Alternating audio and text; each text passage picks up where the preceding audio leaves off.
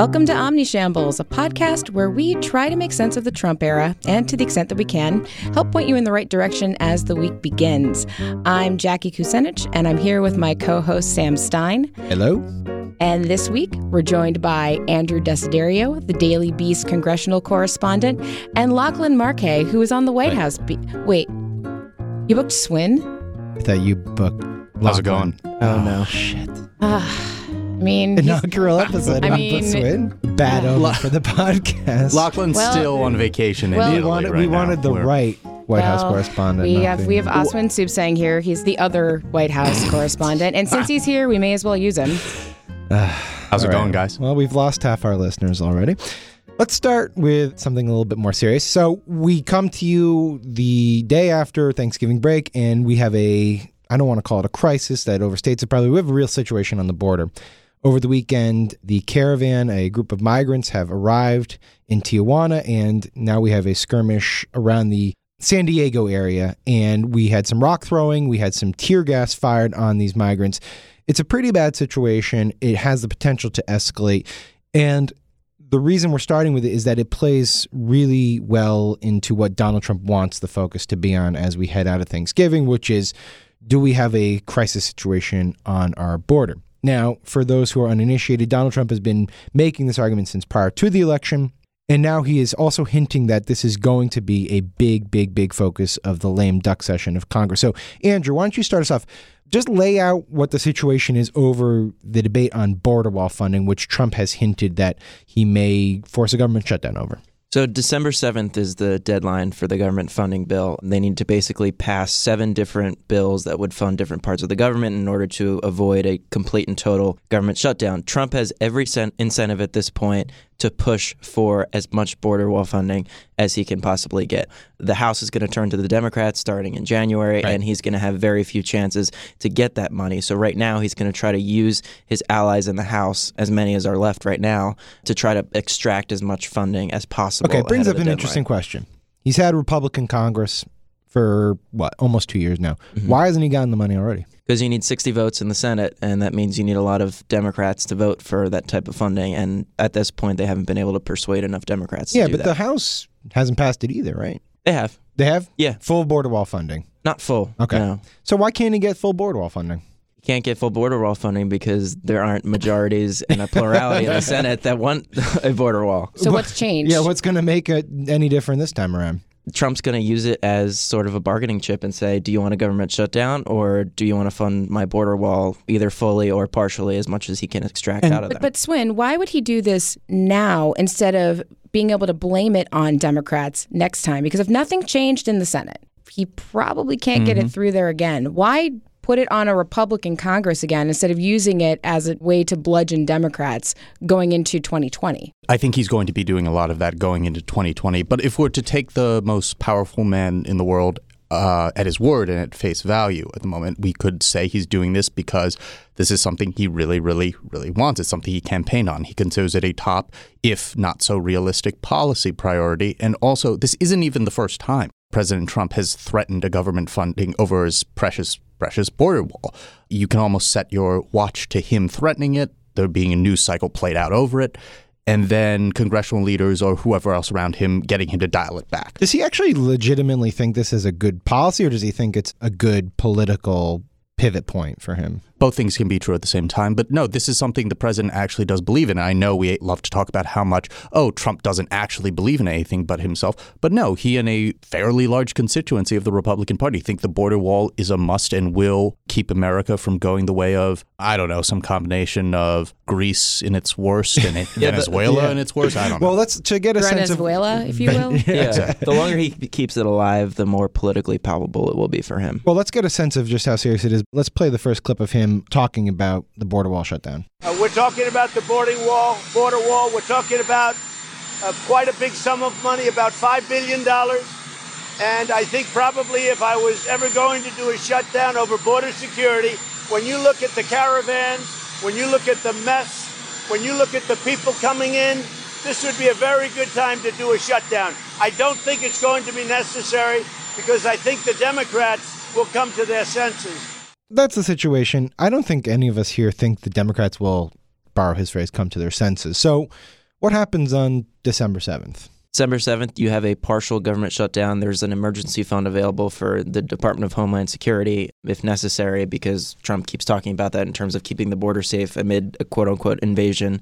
But that's what will happen. And they have basically until Christmas to resolve this because then the new Congress comes in on January 3rd. And he pushes again for a border wall in the next Congress. Sure at the next funding deadline. However many they can punt it to January 10th if they want and oh. make the new Congress so have one week for, to do this. For Jackie, I guess, why not try to make a bigger deal with immigration reform, right? Like why not package this into something larger, a DACA fix in exchange for border wall funding, which was on the table at one point in time? The president in the past has grabbed defeat out of the jaws of um, victory.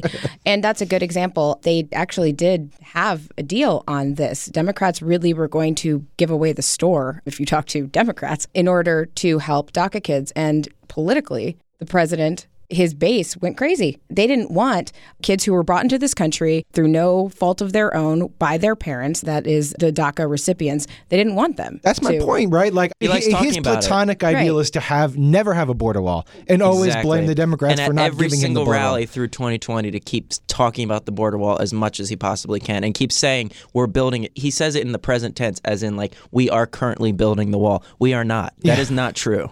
So that's my point, right? Like he would rather have this as an issue than as a policy. To Jackie's point about DACA kids and many of them not actually kids anymore, but right, still. but they, they, yeah, uh, some of them are in their 30s. But Right. The explicit policy of this administration, evinced by senior administration officials such as Stephen Miller, Trump's right hand man when it comes to draconian immigration policy, is to reduce drastically the level of legal immigration. Right. So this isn't just a question of, oh, the migrant caravan or, oh, illegal aliens or the border wall. That's just a starting point. So it's disingenuous almost for Team Trump to keep hollering Yeah. on and on and on about illegal immigrants. And just the last point here, you, you remind me, Swin, that in addition to putting a DACA fix in, the Republicans tacked on a bunch of these draconian policies trying to curb legal immigration in the bills that were in the House and the Senate the last time this was going through, which is one of the reasons that it and now work. we're now we're talking about drastic changes to asylum policy that they're trying to pursue here. So there is a huge overhaul of immigration policy writ large in a more conservative direction. Which brings me to topic two, um, which is sort of how the Republican Party has kind of moved a lot on this. People don't think that's the case, but Andrew was like six at the time. But after the 2012 election, they had a whole come to Jesus moment about immigration, right? They had just lost, Mitt Romney had just lost, and the consensus within the GOP was we need to be more open minded to the idea of a larger tent and Hispanic voters. Sean Hannity, the day after the 2012 election, on his radio show, literally said exactly Yeah. that. Well, and you guys have a piece about one of the biggest proponents of that new policy, and that was Marco Rubio. The Rubio story I thought was kind of interesting. I mean, I know Rubio gets a lot of ink for whatever it is he want to say he's doing in the Trump era, but what I found interesting about Rubio is the degree, and this was we, we put the story up. It's sort of like where is he going right now? Why is he acting the way he is? His Twitter persona now is hyper aggressive, almost conspiratorial at times, heavy on media criticism, pushing ideas that Democrats are trying to steal the Florida election. So we wanted to sort of get a sense of what he was up to. And what I was surprised at is the degree to which people just assume that he is plotting another presidential run in a post Trump era, crafting this image that is kind of Trump, but not really Trump. The White House kind of has warmed up to the guy. Absolutely. And as everybody who was following the 2016 election wasn't living under a boulder knows, Marco Rubio and Donald Trump back in the day had a very famous war of words, which included Marco Rubio making fun of the size of Donald Trump's penis and Donald Trump subsequently telling Marco Rubio and the American public on a presidential debate stage that actually he's very well endowed. So, eh, memories. is what it is. exactly. So, flash forward two or three years, Donald Trump is leader of the free world, and Marco Rubio is one of those Republican lawmakers who very explicitly said for many months during the 2016 election Donald Trump is erratic. He's a crazy person. We cannot give this man the nuclear launch codes. He'll be an utter disaster for conservatism and also the country and world. He has very accurately calculated that Trumpism itself, not just Donald Trump, because Right. Donald Trump can only be president for eight years or so, but Uh, you sure? four to eight years. We'll see. I'm going with 12, maybe alre- 16. I'll bet you all the Chinese lunches on that. So Marco Rubio has calculated as basically the rest of the GOP has, that Trumpism isn't going away. And that to forge a future in this Republican Party, if you don't want to be someone like Donald Trump or a Steve King or a Stephen Miller, you have to have some sort of fusion with that and what sort of the quote unquote mainstream Republican establishment was before June 2015. Has he pulled it off? Well, I mean, it remains to be seen. In Donald Trump's eyes, Marco Rubio has certainly pulled that off. Yeah, Uh, Trump said what? I don't call him little Marco I anymore. don't, I don't call him Little Marco anymore. Uh, Until he's mad at him again. right, That's- exactly. It's all it's all fleeting. That's the problem. What's Rubio's reputation on the Hill? Well, look, I think he's trying to use as much leverage as he possibly can at this point. I mean, you see on foreign policy, he's trying to stake out a name for himself on issues relating to China, Venezuela, Cuba, things like that.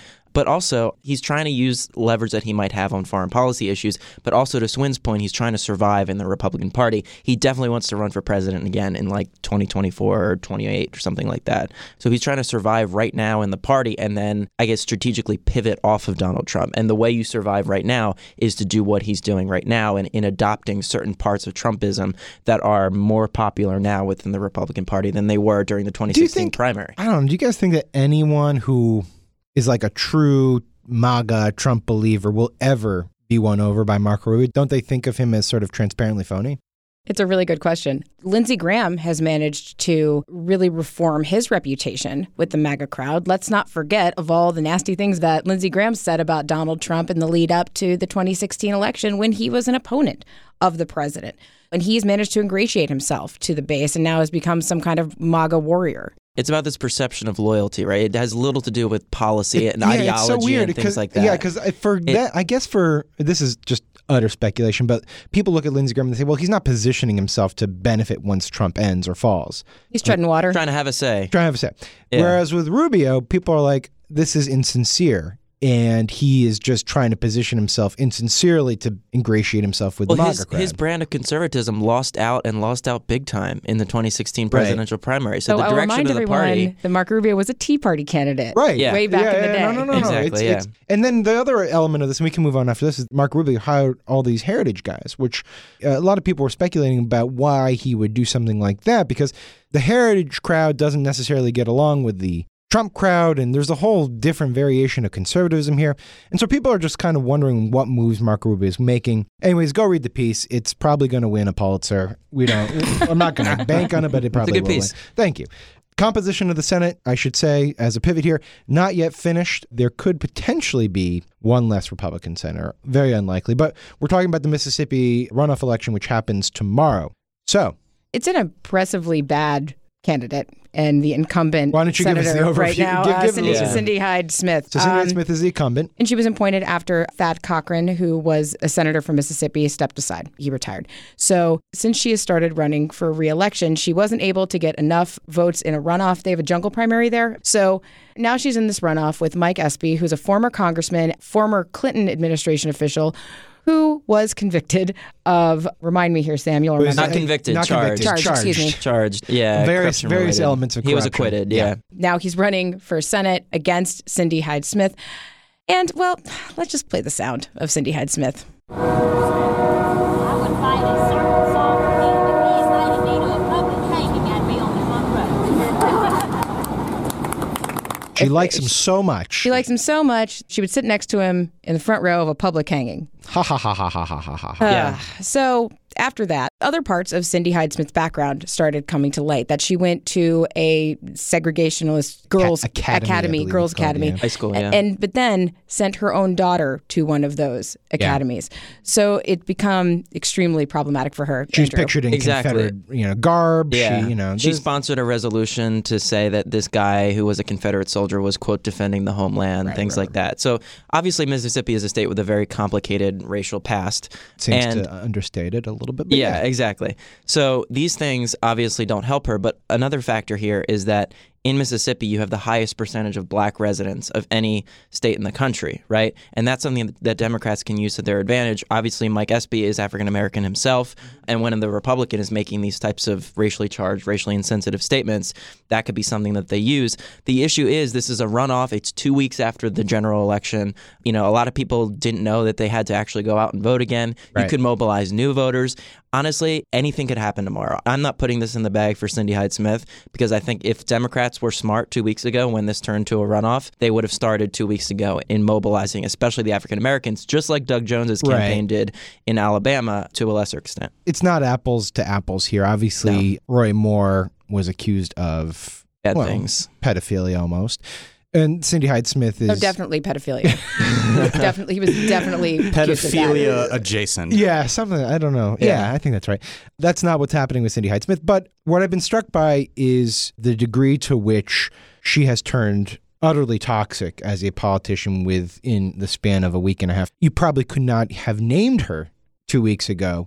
No one could have picked her out of a lineup. Suddenly, she's now a toxic figure, and corporations are getting an intense amount of pressure to disassociate with her and get their money back from her. So over the past couple weeks, we've seen Walmart, AT&T, Major League Baseball all be pushed to ask for their donations to her back. And I think I guess it's important for the listener to understand why these corporations are making these donations in the first place because the public perception is that these corporations really like Cindy Hyde Smith, that they've just been exposed, but that's not really the case. They really like power.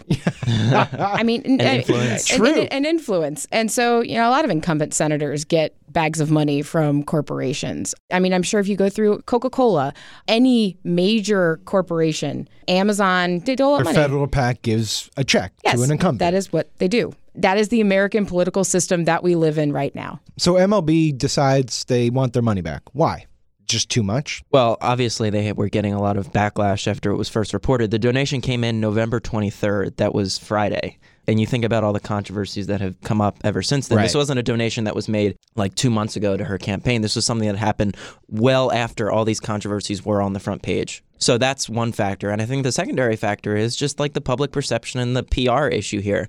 They face a lot of public pressure, obviously. And I think the smart move, communications wise, is to give the money back. And I think this has been a tactic that Democrats have used pretty effectively in the Trump era, which is we don't have power, but we do have the ability to publicly shame. And so you saw this with the president's business council and his advisory councils, where basically there was a movement to say you have to step down. Like you cannot be part of that. And to some degree it worked. Sure, and yet with all of this, guess who isn't cutting the umbilical cord? It's President Donald J. Trump Right. And his team. The But why would he? Uh, Right, exactly. the president is going to still be fairly aggressively campaigning for this candidate. Two rallies tonight. And the president, very recently, with his all powerful and mighty Twitter feed, sent a missive of support for her. Although it was kind of funny and looked, if we're to read the tea leaves, looked a little bit irregular compared to some of the president's Sure. other tweeted endorsements. It kind of sounded like he opened a door, yelled, vote for her, and shut it very quickly, and then sent that in the form of a tweet. But still, Team Trump is all in for this candidate, as they were for Yeah, Roy but that's Moore, 'cause which is utterly predictable. And yeah, I mean, they, they look at it as a numbers game. They need, you know, one more But vote in the Senate even is if one Cindy more vote in the Senate. Even if Cindy Hyde Smith wins tomorrow, the margin will be 53 to 47, which, given how favorable the map was for Republicans going into this year, that's kind of pathetic that they were only able to pick up two seats. All right. Well, we have a little time left. I want to talk about Trump and power and his, you know, relationship with it. He's Speaking got of Team Trump, Team Trump. Was that a good segue? Yeah. so, two former Trump aides, not White House, but campaign aides, are out with the book. Corey Lewandowski and David Bossie. The book is, I don't even know how to just, why, why did they write this book? Well, it's a sequel to their barn burner that came out, I think, about a year ago called Let Trump Be Trump, also by David Bossie and Corey Lewandowski, who, of course, are two former very senior campaign aides Sure. to then future President Trump. And I think their sequel is also called Let Trump Be Trump. I, I forget the title. It's like Let Trump Be Trump Part Deux or something. Uh, they, they came out with the first one to. is it really called that? I No, ju- I- it's not. No, I, I don't think it is. it's um, called if you're looking on Amazon.com right now, do not Google part. Okay. So- I, I, I believe it's called Trump's Enemies How the Deep State is Undermining the President. A love letter. No, I'm kidding. That, that- that- that last part is not in it. It, it stops with presidency. Um, but this book is a lot like the first book in the sense that Bossie and Lewandowski, who we're calling Bossy Dowski Sure. for the sake of expedience, okay, are using it largely not only to give a big fat wet kiss to President Trump and tell him, yo, we're still your loyalists and your top outside defenders, but also to settle old scores. And what are the old scores? Well, for this new book, they go after people like White House Chief of Staff John Kelly. Oh, we have we have a clip of that Yeah, why actually. don't we, Why why don't we we roll that? that? Yeah. And the management style that John implemented when he became the chief of staff was one where to limit the access to the president, to make sure that there is protocols and procedures. And I, and I think candidly that, that was needed when he came into the White House. But I also think you have a president who wants access to individuals, who wants to take phone calls. And in our book, look, we interview him and he says, nobody calls me. I don't get my messages. They got to sit down with Trump for the book. Yeah, wh- where's awesome. our sit down? Yeah, what the hell, Trump? But something important to keep in mind about this president is the wellspring of advice he gets, not just on policy, but on rhetoric and policy, or even something as granular as the tone of a tweet. It doesn't just come from people around him who are on the federal payroll. Some of the most constant streams of substantive advice that this president gets on a weekly, if not daily, basis comes from outside advisors. People Right. like Fox hosts like Lou Dobbs or Sean Hannity, or people like former advisors like Lewandowski and Bossie, Bossy Dowski. Are you suggesting that arguably they have as much, if not more, influence on the presidency than John Kelly as chief of staff? At least as much, probably more, and definitely more than other senior administration officials and other senior advisors. And why is that? Yeah, like why have a chief of staff if you're going to just take direction from Fox News hosts? Well, I mean, I don't have to tell anybody in this room that Donald Trump is a rather untraditional president. we wrote a story at the Daily Beast earlier this year about how he's literally had Fox Business host Lou Dobbs on speakerphone Right. during senior staff meetings in the Oval Office. So, this is a president who greatly values using people on the outside as sounding boards, and especially when they're people bootlickers But let me rephrase the question then. Why does Corey Lewandowski, who clearly loves Trump or pretends to really Mm-hmm. love Trump, why does he not just be part of the White House? because too many people on the inside loathe him. Since when has Trump ever cared about that? It's not exactly just Trump or the people around him. I think Corey himself understands that he can have more of an impact by operating on the outside. He's already has a very, very close proximity to power.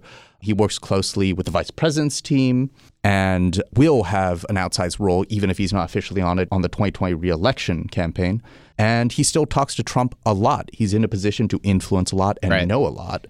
He's just not constrained by all these rules that people who work for the federal government are bound by. This So- gets back to my theory that the most powerful person in all of the country is the person who writes the chyrons for Fox and Friends. Just clearly. all right, we're going to close with a segment. I'm going to read you a headline, and you have to guess if it's The Onion or if it's real news. I haven't seen these, so, So just, you're just so set. we're clear. All right. I'm in the I didn't know we'd be doing this. Well, if I had told you, you would have researched, and so it would have been unfair. All right, here's the first one. Sweden braces for migrant caravan of Norwegian Bitcoin miners. I think that's real. What do you think? fake news. And I don't know. You got to choose one, Draggy. yeah, it's real. Why not? It's real. Damn it. All right. You're, Swin, you're terrible. Because I, I think I heard something about that actually over the weekend. All right, here's another one. Elon Musk is pretty sure he's going to die on Mars. Real. Fake. Fake. Real. Wow. Damn. All Never right. underestimate Elon.